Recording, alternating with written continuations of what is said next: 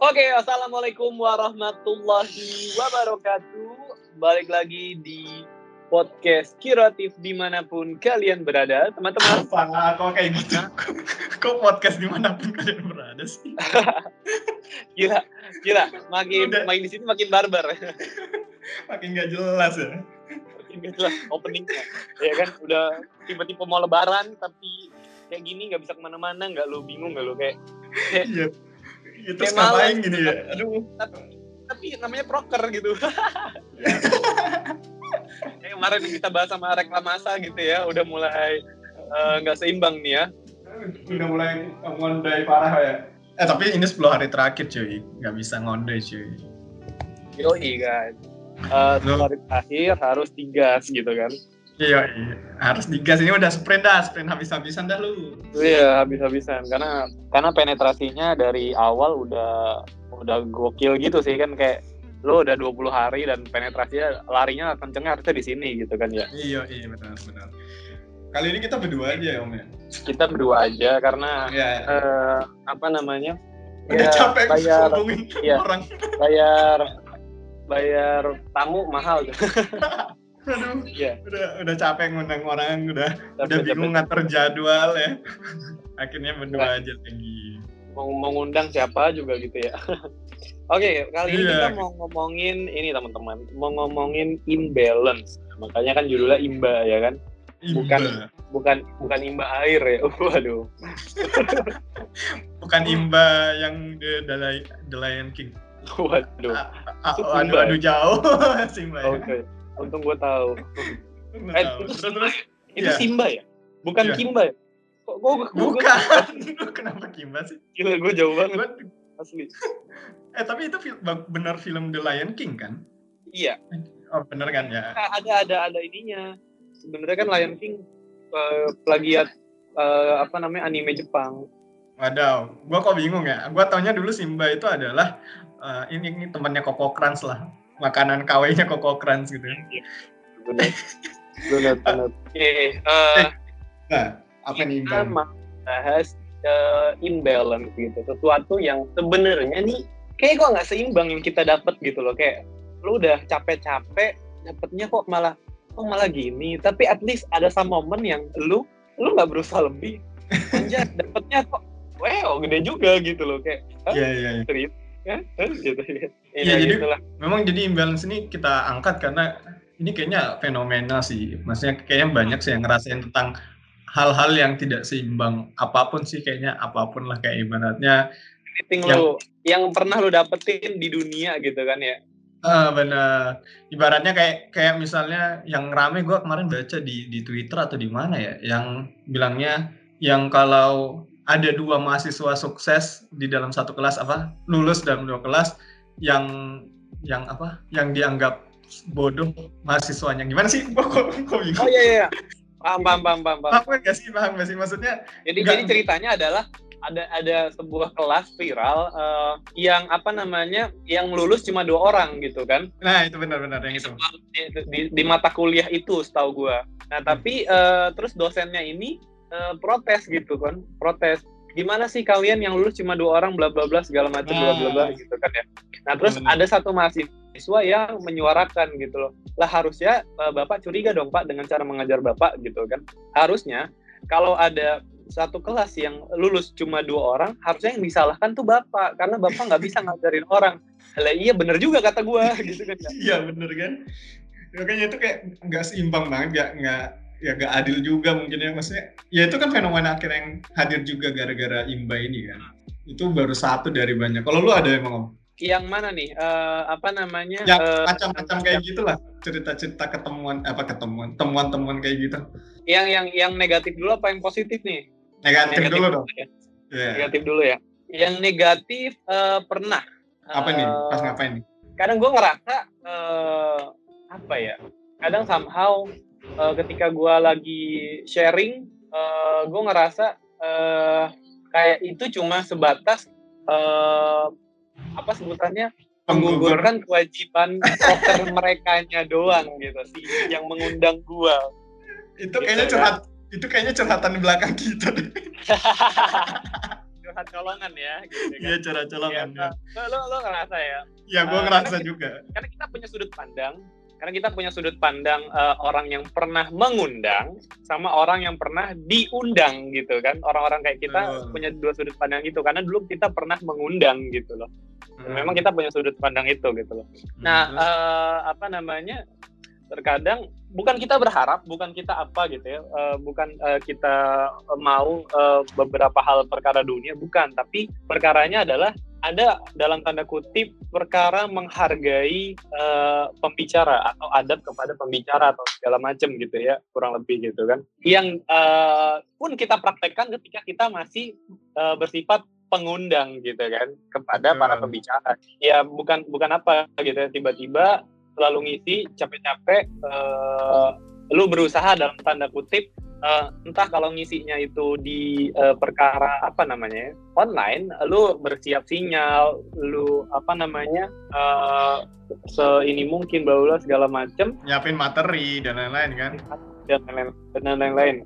Pun kalau offline lu kan nyiapin apa namanya ngecek tiket, ngecek jadwal, motong sana sini, bla bla bla segala macem gitu kan, persiapan kesananya, naik apa, bla bla. Kita pikirin bla bla segala macam, terus sampai sana juga cuma dibilang misalnya yang online lo cuma dibilang makasih bang dan segala macam, kayak wah capek gue, kayak sorry, cuma kita nggak enak kita gitu, kayak ini kan nanti kan bikin buat kayak gue kejam banget gitu ya, kayak caranya adalah cara adat kepada pemateri, dan itu pun kita praktekkan ketika kita mengundang gitu kan, ketika kita mengundang seorang pemateri gitu loh. Ya Allah gini amat misalnya. Terus ini kan somehow kayak perasaan gue udah capek, bahkan beberapa saat terakhir gue ngisi, gue capek, terus habis itu gue drop, kira gue bekam. Kata gue, lu nggak enak udah ngelanjutin proker lu yang lain lah, gue masih ngelanjutin ini lah kok gini sampai gue ya gitu. Tapi sebuah suka duka yang nggak terpikir sih, kayak kok bisa sih ini gitu ya. Itu sih Pak pengalaman tentang permisi-ngisian gitu loh, kurang lebih ini barbar gitu kan. Juga ya iya. Ini lu kayak lagi curhat banget, lu ngerasain momen rasanya. Ibaratnya ini ya, mungkin lu ngerasa lu sebenarnya ngeluarin, kalau poin tuh misalnya lu ngeluarin 10 poin, tapi orang-orang yang mengundang ngeluarin cuma 2 poin, 3 poin. Dalam artian persiapan kita secara dari kitanya 10 poin, tapi dari panitianya dan lain-lain. Cuma ya maksudnya acaranya entah telat atau misalnya yang tidak terkondisikan atau gimana gitu, akhirnya lelah-lelahnya itu jadi ini ya, jadi apa ya, ibaratnya kayak apa ya, kita dalam tanda kutip ada seorang apa namanya juragan pancingan gitu ya, juragan apa namanya juragan pemancingan gitu ibaratnya. Terus dia bilang, ayo kita kesini gitu loh, mas ayo kesini, kami mengundang mas untuk mancing di sini gitu loh, ayo. Berarti mau mancing, kita persiapan terbaik, bla bla bla segala macam. Taunya empangnya cuma segede sebetis orang dewasa gitu, semata kaki orang dewasa. Nah, ya ikannya ya pacep-pacep gitu, ikannya cere atau apa gitu, kayak karena tidak ada persiapan. Kenapa tidak digali begitu dalamnya, bla bla bla, itu agar kolamnya jadi lebih besar lagi dan lain sebagainya gitu kan. Nah jadinya kayak apa namanya, pihak ketiga, sebenarnya kita pihak ketiga beberapa kalau jadi pembicara tuh? Pihak kedua sih. Dua ya? Oh sorry, pihak ketiga tuh si ini ya, si peserta ya?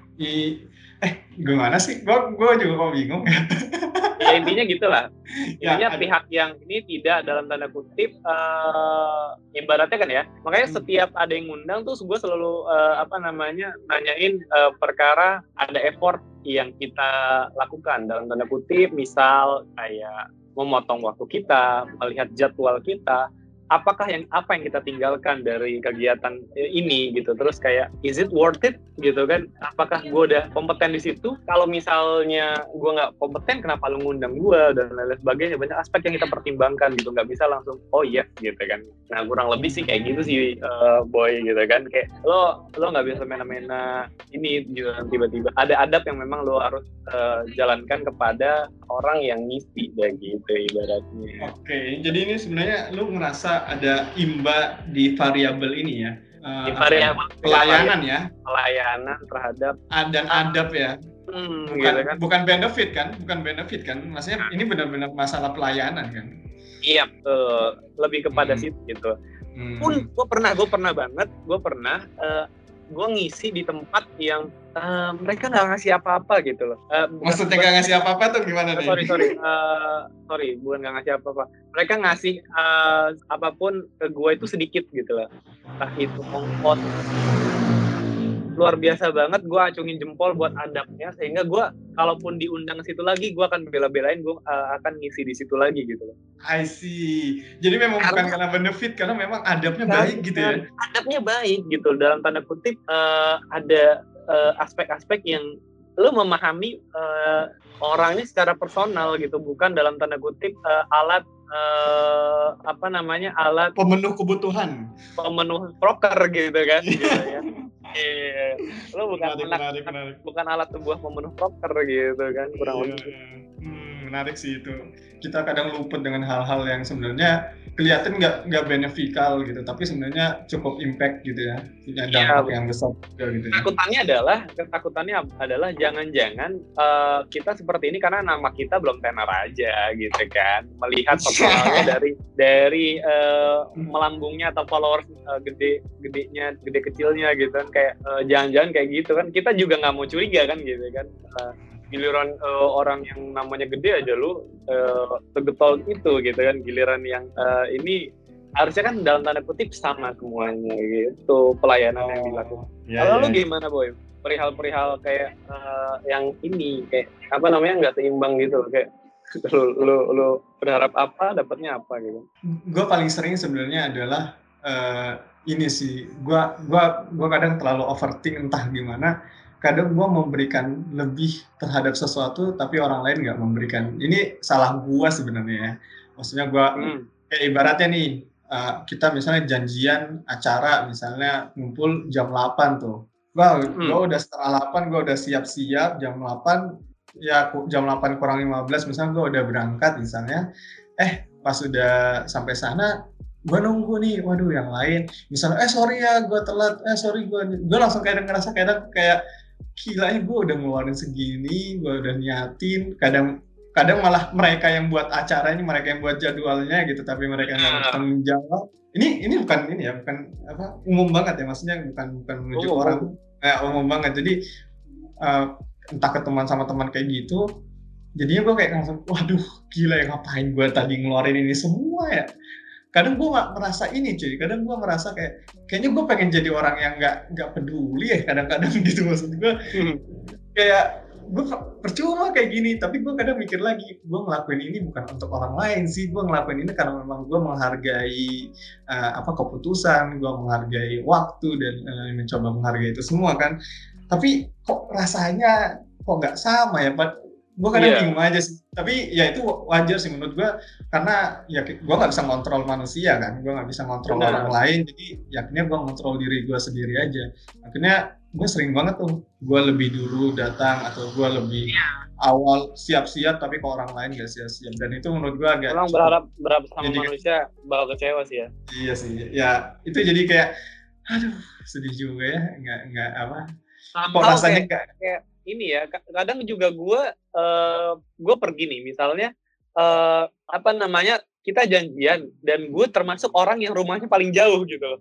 Dan yang ngebuat janji kan bukan kita gitu, teman kita gitu, orang yang rumahnya dekat gitu ya, orang yang rumahnya dekat, tapi yang datang kita duluan kan, kita kayak apaan sih gue harus kayak memberikan segala macam jiwa raga gue untuk ini gitu kan, kayak apaan sih gitu kan. Sampai sini juga sebenarnya mau kecewa tapi gimana, tapi udah kebiasaan mereka kadang.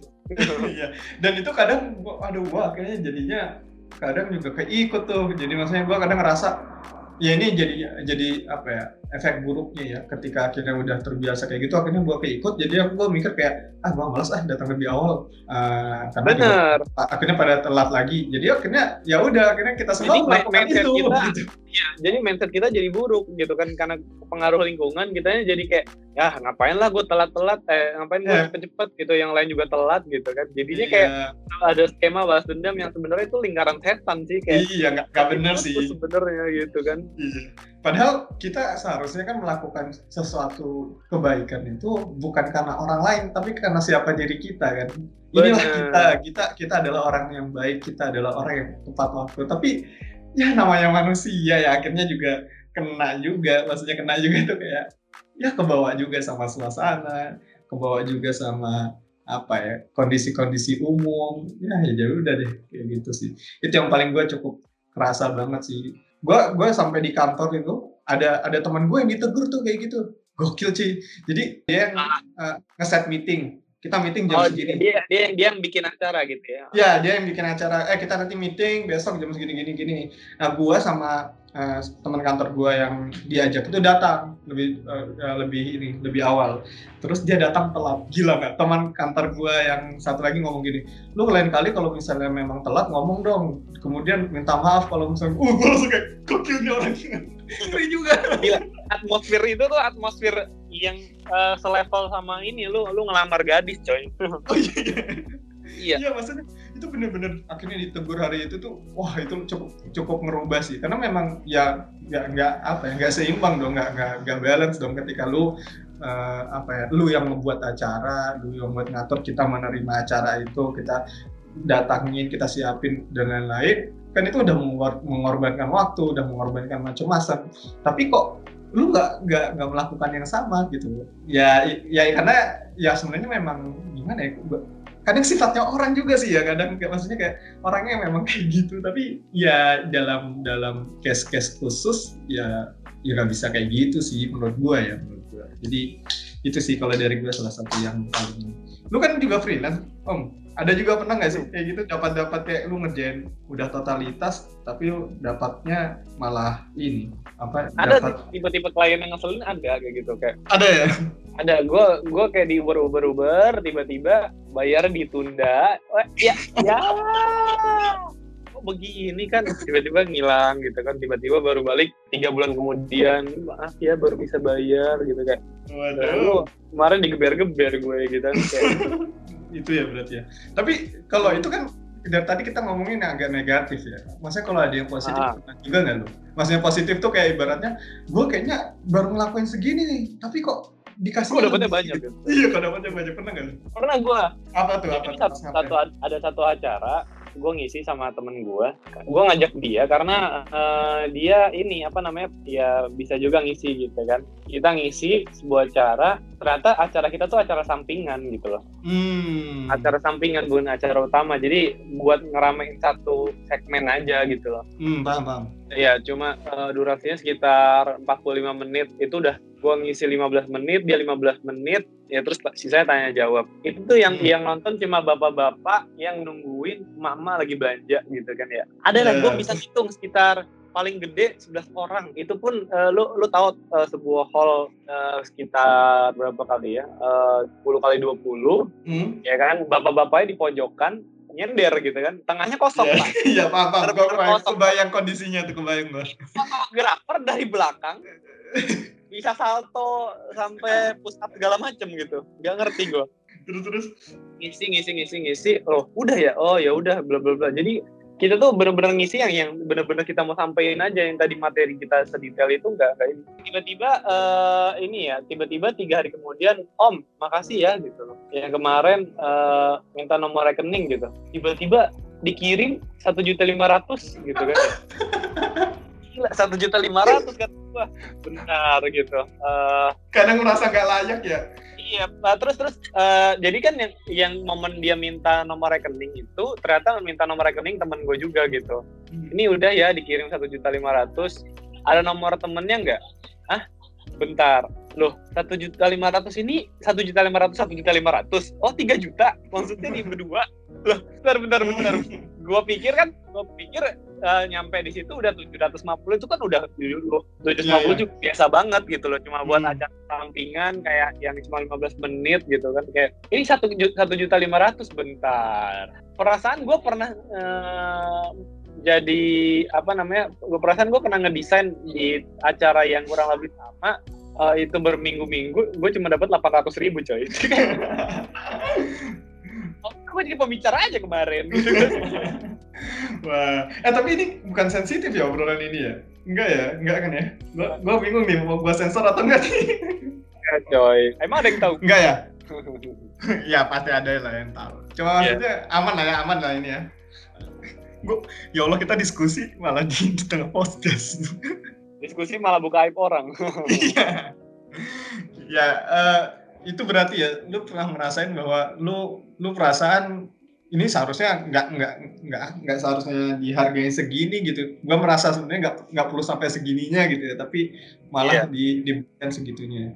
Memang banyak ya hal-hal yang kadang kita ngerasanya sebenarnya nggak ekspektasi lebih ya gitu ya, maksudnya kayak ini ya kita melakukannya biasa, tapi ternyata dikasih yang banyak banget gitu ya. Benar kayak ya kita tuh waktu gue ngisi di situ itu tuh kayak oke deh gue ngebantu temen aja, gue nggak berharap apa-apa, toh gue juga lagi butuh refreshing, gue butuh jalan-jalan gitu kan. Tiba-tiba dapetnya segitu ya, udah kayak tiba rezeki amplop. Masya Allah. Kalau gue ada ini kisah kuliah gue. Jadi pas mau lulus kan biasa lah ya, kalau udah mau wisuda itu kan mikirin tempat orang tua nanti tinggal dan gimana ya kan. Nah gue itu termasuk yang dekat sama salah satu ketua DKM masjid di tempat gue tinggal ya, lu pernah gue ceritain ya, tentang masjid di komplek gue kan. Nah gue cukup dekat dengan salah satu DKM-nya ya, gue layaknya seorang muslim aja ya, maksudnya datang ibadah sholat, terus kadang kalau disuruh ngimam yang ngimam, terus berbuat baik semampunya gitu di wilayah situ, apa maksudnya di masyarakat situ, terus akrab juga sama Pak DKM-nya. Terus pas kondisinya gua lagi mau wisuda kan harus nyarikan tempat orang tua. Nah teman-teman gua kan pada nyari hotel dan lain-lain kan. Benar. Gua itu ditawarin sama ketua DKM itu kos-kosannya, jadi dia punya kos-kosan di samping masjid itu, dan kos-kosannya itu kebetulan ada yang kosong, terus bilangnya ya udah orang tuanya taruh di kos-kosan saya aja, karena waktu itu memang gue cerita kayak Pak ini bentar lagi saya mau pindah nih, udah mau lulus Pak, kan biasalah cerita-cerita kayak gitu kan kalau mau bilang sholat. Nah akhirnya bilang ya udah orang tuanya ditaruh di tempat saya aja, terus nanti kalau mau minjem mobil tuh pakai mobil saya aja. Gila lu, maksud gue kayak perasaan gue selama ini ya, cuma sholat aja gitu. Iya, cuma sholat aja menjadi seorang tamu warga di situ yang ya normalnya aja, tapi ternyata dikasihnya sampai segitunya. Jadi waduh, gue kalau banyak banget sih kalau cerita di kontrakan itu tentang bahwa gue ngerasa kayaknya biasa-biasa aja yang gue lakukan, kayaknya normal thing seorang rakyat atau seorang warga gitu loh di daerah itu, dan wah dikasih macam-macam gitu. Maksudnya dikasih macam-macam tuh. Gue pernah kontrakan gue itu pernah diundang ke salah satu kawinannya warga gitu. Gila dulu, maksud gue kayak kita ini kan siapa sih, orang asing di sebuah desa gitu kan, di daerah gitu kan.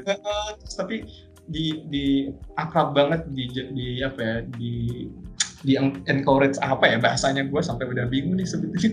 Maksudnya kayak udah dirangkul gitu lah sama warga setempat. Lu tetap manusia dan lu bagian dari kami gitu kan. Iya. Jadi dari situ gue merasa akhirnya kayak wah, gue perasaan cuma menyapa mereka dengan baik aja. Normalnya gue datang ke masjid ngobrol salim biasa, tapi ternyata itu bernilai juga gitu, dan jadi titik di mana mereka ngelihat wah, gue bisa bantu juga nih orang-orang kayak gini. Gue nggak ngerti sih paham konsepnya gimana, tapi gue ngerasa kayak dari situ gue ngerasa dapat hal-hal yang, wah gue perasaan belum ada kontribusinya sama warga ini gitu loh, kontribusi gue apa sih? Gue jadi ngerasa bersalah ya kan? Iya kan? Gue jadi ngerasa bersalah, bentar, kok lu dikasih adik mau ngerasa bersalah? Iya, jadi gue ngerasa kayak, wah ini baik-baik banget warga-warga sini, jadi ya itu yang gue bilang, akhirnya gue pas wisuda, gue nggak bayar hotel karena ditaruh di kos-kosan yang tersedia di situ, kos-kosannya juga lengkap, lemari, terus kemudian tempat tidur dan lain-lainnya ada, jadi tinggal benar-benar tinggal tidur gitu.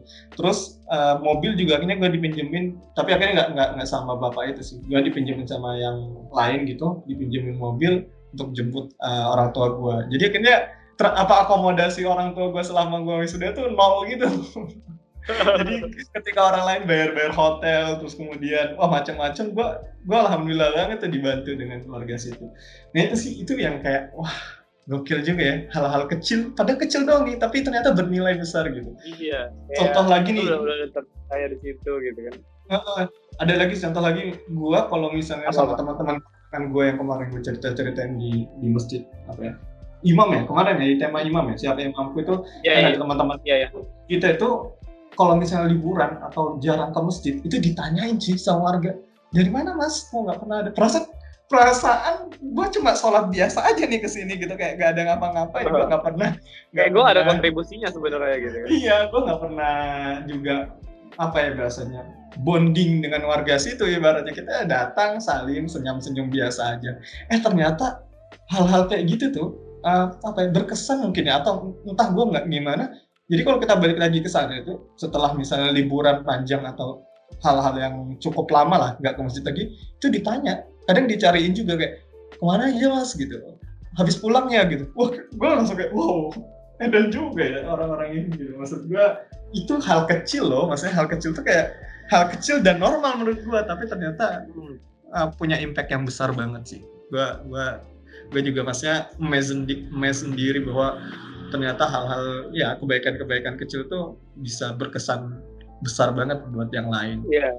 Sama gitu. Kayak ini sih ya, yang kayak di apa sih, gue inget jadinya yang kisah di Perang Badar yang ketika Rasul itu ngelempar segumpal debu doang, kena semua ke mata masuk pasukan gitu kan, kayak ya analoginya kayak gitu, kayak keren banget gitu nggak sih? Kayak, iya maksudnya aduh Allah yang lemparin gitu ibaratnya, Allah yang mainkan gitu kan ibaratnya. Iya maksudnya the real bahwa Allah ngasih lebih itu tuh bener kerasa gitu loh. Gitu kan. Allah membantu dan itu kerasa banget. Itulah sih maksud gua, aduh kalau misalnya mungkin kalau kita refleksikan mumpung ini Ramadan ya, banyak banget hal-hal yang kadang ya kita tuh kayak sebenarnya nggak layak dapat ini ya. Kalau dipikir-pikir kita nggak layak gitu loh. Iya. Kayak, emang gue udah ngapain sih gitu dalam ini gitu kan, kayak langsung tuh Allah baik banget ya Allah gitu kan, kayak kita jadi nggak bersalah. Kayak lu coba, lu cerita lu yang pas mau nikah juga kayak gitu kan, maksudnya kayak perasaan gue biasa-biasa, kerja juga kayak apa gue ceritain gue nikah ya? Boleh, nggak sedikit tentang ini aja kerja, ya apa cepat aja cerita cepat kayak gue dapat kerja, dapat ridho, dapat istri. Iya benar. Iya. Jadi kan kondisinya gue cuma ikut kata-kata ibu gue kan. Apa tuh kata-kata ibu lu apa waktu itu? Bukan kata-kata ibu gue sih, lebih kepada gue mendekatkan diri sama ibu gue, lebih peduli gitu kan, segala macem. Gue ngikutin ibu gue pengen gue kerja gitu kan, segala macem. Kan gue freelance tadinya kan, gue males gitu kan. Terus ya sudah, setelah itu gue dapet ini kan, setelah ini dapet tiba-tiba temen, bang dalam tanda kutip ini kata-kata barbarnya ya gitu kan. Lu gue comblangin ya sama si Ahwat ini gitu. Nih ya, nih lihat chatnya nih bang. Nih, weh, nggak gitu. Terus cara mainnya kayak, terus dia main enter aja gitu kan. Ya kekirim gitu kan. Ya udah gue berserah diri kan. Habis itu segala macem, bla bla bla, malah tembus. Akhirnya akad segala macam perihal dari perintilan gitu ya. Itu dibantu sama beberapa orang yang memang sudah memang concern di bidangnya gitu loh. Lancar jaya kata gue gitu kan, kayak ini tidak terpikirkan gitu kan, kayak yang penting mah langkah aja sih kayaknya, kayak wah anjir tiba-tiba jadi seminar pernikahan gue. Ya, tapi bener gue, maksudnya dari waktu lu cerita juga, ya itu mas, gue tahu lu juga kan, maksudnya know so well lah ya, jadi know so well, yeah. Jadi gue bener-bener tahu gimana step-stepnya. Loh, kok ini orang enak banget ya hidupnya gitu maksudnya. Tiba-tiba gue langsung jeger gitu. Iya, maksudnya gue juga dalam tanda kutip gue nggak bisa nggak bisa mengkonfirm kalau gue dapet ini ya, kayak gue nggak bisa konfirm karena itu juga masih kaget gitu. Iya, bahkan lo masih ngebayar sendiri ya. Nah itulah mungkin yang sebenarnya kalau diingat-ingat sekarang ya banyak banget sebenarnya hal-hal kayak gitu ya. Cuma kita kadang mungkin cukup naif mungkin, atau mungkin nggak bisa ngelihat itu, atau benar. Terlalu terbutakan dengan nafsu-nafsu yang lain, akhirnya hal-hal kecil nggak berarti bagi kita gitu, padahal hal-hal kecil itu yang ternyata diri kita, iya nggak sih? Iya, jadinya hal-hal kecil yang dalam tanda kutip berbekas besar sebenarnya. Salah satunya pas Ramadan ini nggak sih Om? Wah parah, gokil nggak sih? Maksudnya di Ramadan ini salah satu yang mungkin kita tahu semua adalah tentang malam 1000 bulan, ya nggak sih? Malam 1000 bulan itu kan yang gue pahami salah satu malam paling nggak seimbang yang pernah kita lalui seumur hidup kita gitu. Iya, itu bukan malam doang, itu segala hal yang tidak seimbang ada di dalam situ gitu. Kayak ibaratnya lu beribadah semalam doang nih, ya kan? Benar. Lu dapat yang lebih baik daripada 1000 bulan, lebih baik sih. Lu, aduh nggak imbang maksudnya. Nggak make sense gitu loh. Nggak make sense gitu. Bentar. Kayak iya ya. Oh gitu kayak. Iya. Nggak percaya gitu loh. Dan ya ini kan maksudnya akhirnya kenapa Lailatul Qadar ini menjadi hal yang sebenarnya penting untuk kita perjuangkan atau hal yang perlu kita fokus, karena memang ini hal kecil doang nih, kayak ibaratnya lu cuma diminta ibadah doang nih di malam ini nih gitu. Iya benar. Cuma memang kebetulan agak tricky, kita nggak tahu malamnya di mana gitu. Tapi simpel gitu. Cuma untuk suruh ibadah, dan ini nggak suruh setiap bulan kok, cuma untuk bulan ini doang gitu kayak. Bulan ini doang gitu kan, tahun sekali gitu. Belum tentu lu dapat lagi pan gitu kan. Dan ya ini makanya ini sebenarnya inspirasi dari semua keimbalance-nya apapun yang kita dapatkan nggak sih? Ini kayak puncak sebuah keimbalan. Iya, keimbalance yang dalam tanda positif ya, maksudnya Allah tuh ngasih itu bener-bener kalau misalnya mau pakai matematika nggak masuk gitu. Allah tuh ngasih terlalu banyak. Masuk lo. Terlalu banyak. Iya emang lo kayak lo menghitung nikmat Allah sampai ya kan ada hadisnya kan ya, kalau nggak salah ya semua air laut lo jadiin tinta, semua ranting pohon lo jadiin pena, nggak bakal nyampe. Bagaimana menuliskan semua nikmat. Nah itu makanya ini sebenarnya harus jadi ini juga jadi concern kita sih di Ramadan kayak gini-gini. Gue kadang mikirnya, gue selalu mikir sih, gue kadang mau coba masukin ke logika gitu Om. Ibaratnya ibaratnya kita dikasih tahu umur manusia normalnya 60 tahun lah biar angka mudah ya. Kan katanya 60 tahun. Ya, 60 lah angka mudah, 60 tahun nih misalnya. Benar. Terus gua hitung-hitung 1000 bulan itu sekitar 83 tahun kan. Gokil kayak ibaratnya 83 tahun lebih baik gitu. Duh, gue langsung nggak dapat logikanya. Perasaan ini hidup 60 aja itu masih kepotong umur akil balik, masih dipotong belum hijrah ya kan, masih dipotong belum beribadah dengan benar, ibadah-ibadah yang tidak sesuai kan. Akhirnya ini kalau ibaratnya dielaborasi 60 tahun ini juga pahalanya paling seuprit banget nih gitu. Seuprit parah gitu. Iya, terus ada satu malam lebih baik daripada 1000 bulan. Gokil kayak ibaratnya, wah gimana caranya maksudnya kayak, aduh gue nggak nyampe, maksudnya inilah kebesaran Allah banget ya, maksudnya baiknya Allah sama kita itu kayak 60 tahun kita mungkin kalau hidup punya hal-hal yang buruk dan lain-lain yang mungkin tidak akan bisa memberikan kita banyak bekal pahala, tapi ini Allah kasih nih gitu. Ini ibaratnya kalau di game ya? Ibaratnya kayak event, bonus lah. Event, iya. Bonus event yang lo, gitu. Event yang lo kayak lo ini tapi dapatnya gede juga ya gitu kan kayak. Iya. Dapat token banyak gitu lah ibaratnya kalau gue. Iya, dapat token banyak. Iya. Benar. Ya itu. Lu gimana sih ngerasain ini Om? Lu gimana sih maksudnya kebayangnya tentang Lailatul Qadar itu gimana? Experience atau apa? Iya, lu ngerasa gimana sih? Interestnya gitu ya? Iya, imbalance-nya ini tuh gimana kalau dari lu? Gue ngerasa kayak, ya Allah sebenarnya ini kayak ini kan kita udah melakukan penetrasi dari jauh-jauh hari gitu ya. Benar-benar finalnya tuh di sini, kayak malam puncaknya tuh di sini ibaratnya. Di antara 10 malam terakhir dan diutamakan malam-malam ganjil. Nah berarti kalau malam ganjil kan kita disuruh nyari di 5 malam kan berarti ya. Benar-benar lu ibadah banyak-banyaknya dah tuh gitu kan ibaratnya gitu kan. Ibadah yang keterima gitu loh kan kayak benar-benar ibadah yang ya the real ibadah gitu kan. Yang ibaratnya tuh kayak ya Allah kayak keren banget ini ya. Dan kita dalam tanda kutip lu udah pernah melalui malam ini dari beberapa tahun lalu. Mungkin kalau lu mulai ngaji dari beberapa tahun lalu ya mungkin lu udah nungguin malam Lailatul Qadar sekitar 6 malam ya. Itu misalnya kayak 6 dikali 83-an gitu ya kan kayak 480 tahunan lebih kayak 490 lah ibaratnya kayak ini makin gak imbalance lagi gitu kan iya kan ya kalau kita hitung lah makin banyak lagi ya nikmatnya sebenarnya gitu kan kayak wow gitu kan ini keren banget ya. Kalau misalnya kita memang ya kalau memang kita dari tahun-tahun sebelumnya sejak akil balik kita mungkin yang udah sadar tentang betapa imbalance-nya 1000 bulan ini, waduh kita bakal udah dapat berapa ribu bulan ya gitu ya, gokil gak tuh?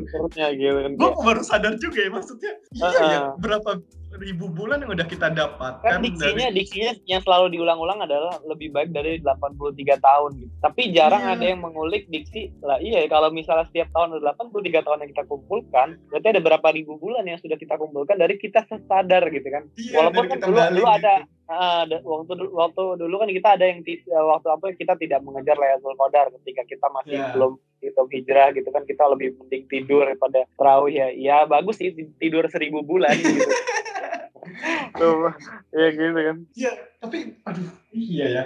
Astagfirullahaladzim, maksudnya kalau kita ya ini maksudnya kita memang nggak bisa juga ngeklaim bahwa kita udah dapat, cuman maksudnya kalau kita ini kalau kita udah memperjuangkan semua ini dengan baik, kita berikhtiar dengan baik, udah tawakal benar-benar dengan baik, itu memang nanti urusan Allah. Kalau hitungan manusia aja nih, masih hitungan manusia kita aja, ya Allah udah berapa ribu bulan kalau benar-benar bisa optimalkan malam apa Lailatul Qadar ini ya, waduh ya Allah. Kita nggak pernah tahu gitu kan ya. Ya, tapi kita memang nggak pernah tahu apakah Allah menerima atau nggak. Kan semoga Allah menerimanya dan ya itu kalau misalnya keterima, ya Allah banyak banget ya Allah. Itu kayak ya itu imbalance banget sih.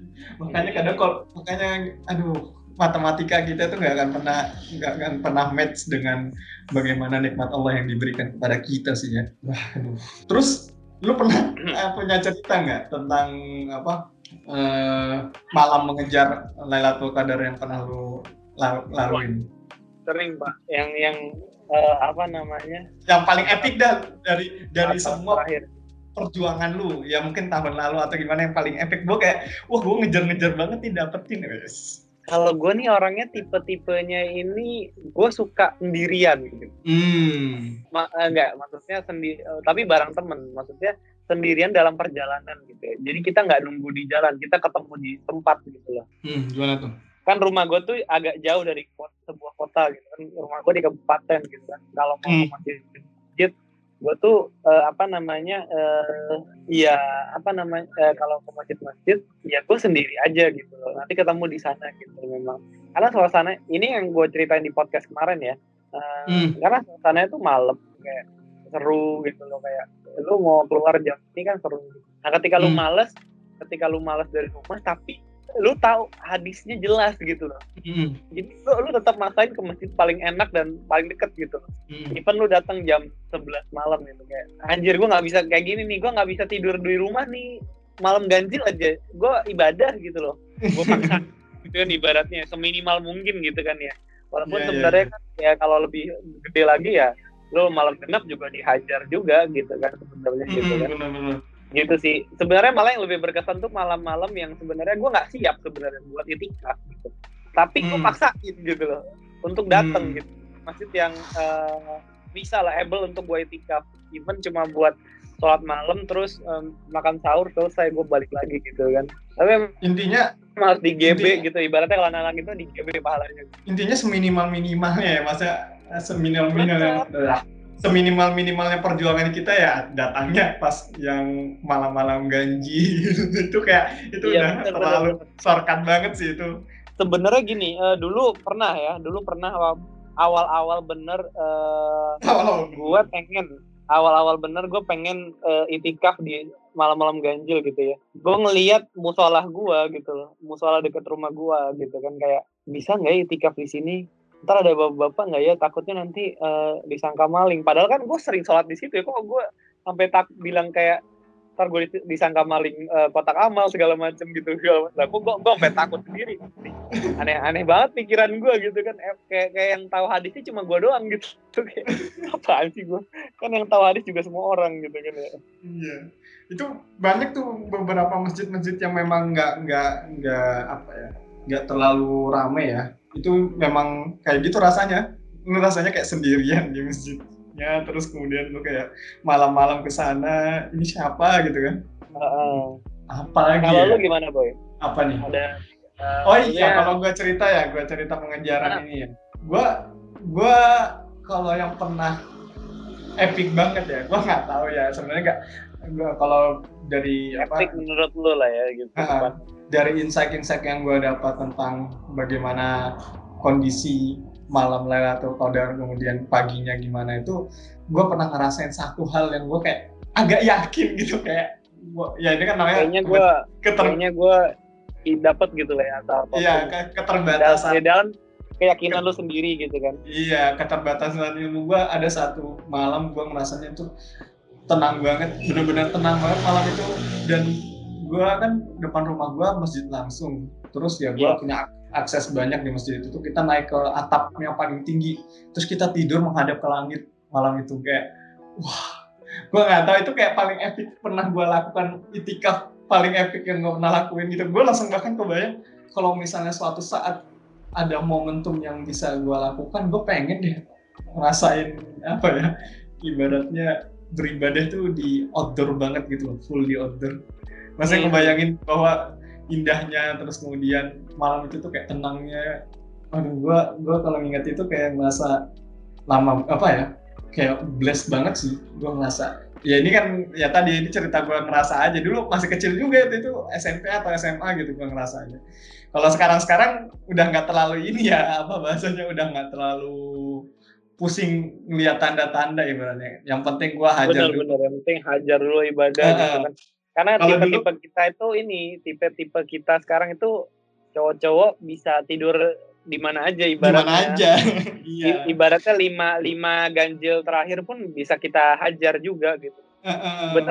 Bener-bener kita nggak mikirin dapat apa enggaknya gitu. Kalau misalnya logika kita kan sebenarnya kalau lu ngehajar di 5-nya itu, kalau misalnya hadisnya jelas kayak gitu ya sebenarnya lu pasti dapat literally gitu kan ya, harusnya gitu kan.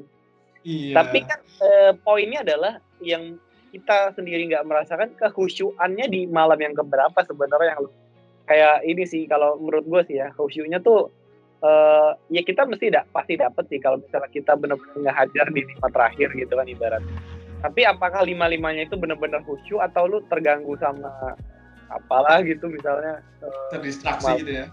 Distraksi apa sama ibadah apa gitu kan? Nah itu. Maksud gue ini momentum sih, ini nggak bisa kita lewatin. Maksudnya ini kayak memang kayak kaset yang rusak diulang-ulang per tahun ya, maksudnya bahwa kita jangan sampai lewat, kita harus dapatin. Karena memang kalau ini kita ya tadi kita elaborasi dikit aja tentang benefit yang kita dapat dari mendapatkan Lailatul Qadar itu. Kita ngelakuin satu hal yang sederhana dan sebenarnya common nggak sih? Maksudnya common itu ibarat itu ibadah yang nggak terkhusus. Iya. Gitu.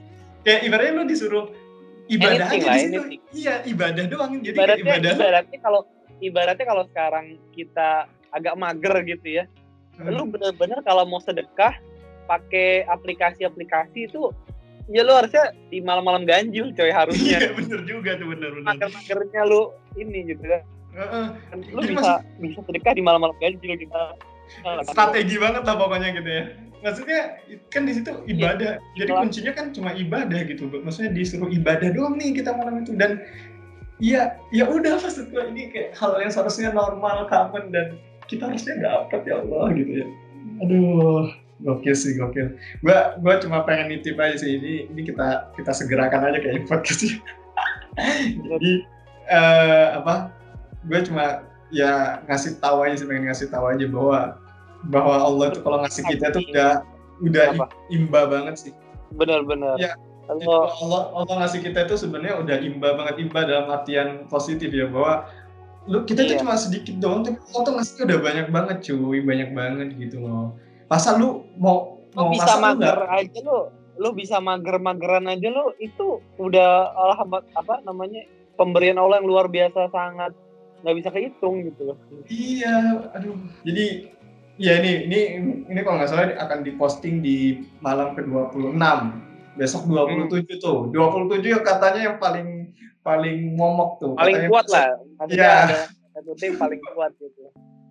Orang kan sering bilang tanggal 27 nih salah satunya. Nah, ini mumpung banget nih ini kita postingnya di mana.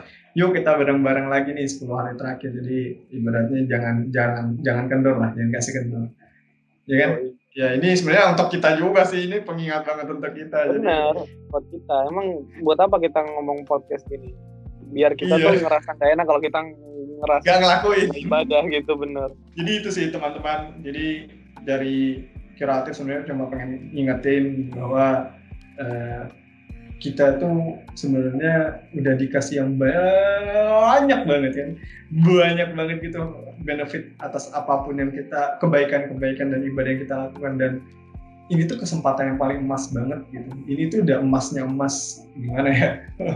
Seemas-emasnya emas itu ya ini, kapan lagi kita bisa dapatkan momentum ini ketika semua enggak banyak orang mendapatkan kesempatan melakukan ibadah di 10 malam terakhir kan. Jadi itu sih kalau dari gua. Lu ada mau ini ya, ibaratnya kita sudah terbangun habit kita ibadah dari di rumah aja dari kemarin-kemarin gitu. Gua rasa sih ini kesempatan yang bagus. Kalau biasanya kan kita tuh ketunda gara-gara kita tuh masih mager buat keluar rumah, semisal keluar rumah doang gitu loh, buat ngelakuin itikaf gitu loh. Nah ini dari kemarin udah di rumah aja, lu ibadah di rumah aja segala macam gitu kan, terus udah terbiasa gitu loh. Dan kayak ayolah, kapan lagi lu jemput malam Lailatul Qadar di rumah aja gitu ya. Fatwa ulamanya pun lu beribadah di rumah aja gitu loh. Dan ibaratnya pun juga. Gua rasa sih kan pahalanya sama seperti di masjid dalam kondisi pandemi ini kan, dalam tanda kutip ini menyelamatkan umat manusia gitu loh. Gua rasa sih level pahalanya kan udah ini kan kita sudah latihan gitu. Kita udah latihan. Gua rasa sih ayolah, kapan lagi coy? Ini beberapa hari lagi bentar gitu loh, kayak ini mode easy banget gak sih? Ini mode easy banget. Kayak mode lu tuh udah disuapin gitu loh. Lu udah tinggal mangap, lu makan, kunyah. Selesai, kelar coy gitu loh. Ibaratnya dulu itikaf kita harus keluar malam cari masjid, enggak bisa kemana mana. Sekarang tuh di rumah yang ibaratnya sebelum-sebelumnya kita juga udah kayak gitu. Masjid yang PW kan, lu harus nyari masjid yang PW dulu kan, yang sama lu tuh lu approve gitu loh. Makanannya approve, AC-nya approve, penceramahnya approve gitu kan, yang ini approve segala macem. Ini lu dalam tanda kutip lu ya bisa lu memimpin keluarga. Kalau misalnya kayak gue ya, misalnya lu baca Kulhu sama Anas ibaratnya kan, lu udah itikaf di rumah gitu. Hajar gitu loh, kayak aduh. Pahalanya yang mirip berasa gitu kan, kayak ya kan fatwa ulamanya udah keluar juga, kita ibadah di rumah aja segala macam gitulah, ayolah gitu kan, sayang. Ya jadi itu ya teman-teman, dengan keterbatasan ilmu kami berdua sebenarnya kami cuma pengen ngingetin, ayo cuy kita hajar bareng-bareng ini gitu ya. Jadi kita mohon maaf juga nih kalau ada mungkin ada hal-hal yang terselempet naon sih tersilap. Nah tersilap atau tidak sesuai ya kami mohon maaf. Ini intinya menjadi pengingat buat ke kami pribadi sih. Itu aja om, ya kita siap-siap itikaf nih. Asik. Oh iya. Asik banget ya, karena ini memang direkam juga ketika momen 10 hari terakhir kan. Iya, oke, itu aja sih ya. Jadi sorry banget teman-teman kalau ada kata-kata yang kurang berkenan atau hal-hal yang masih keliru, kasih tahu kami aja. Semoga Allah mengampuni kami berdua. Amin ya Allah. Mari kita istighfar dulu. Astagfirullahaladzim. Astagfirullahaladzim. Menutupnya dengan doa. Penutup majelis.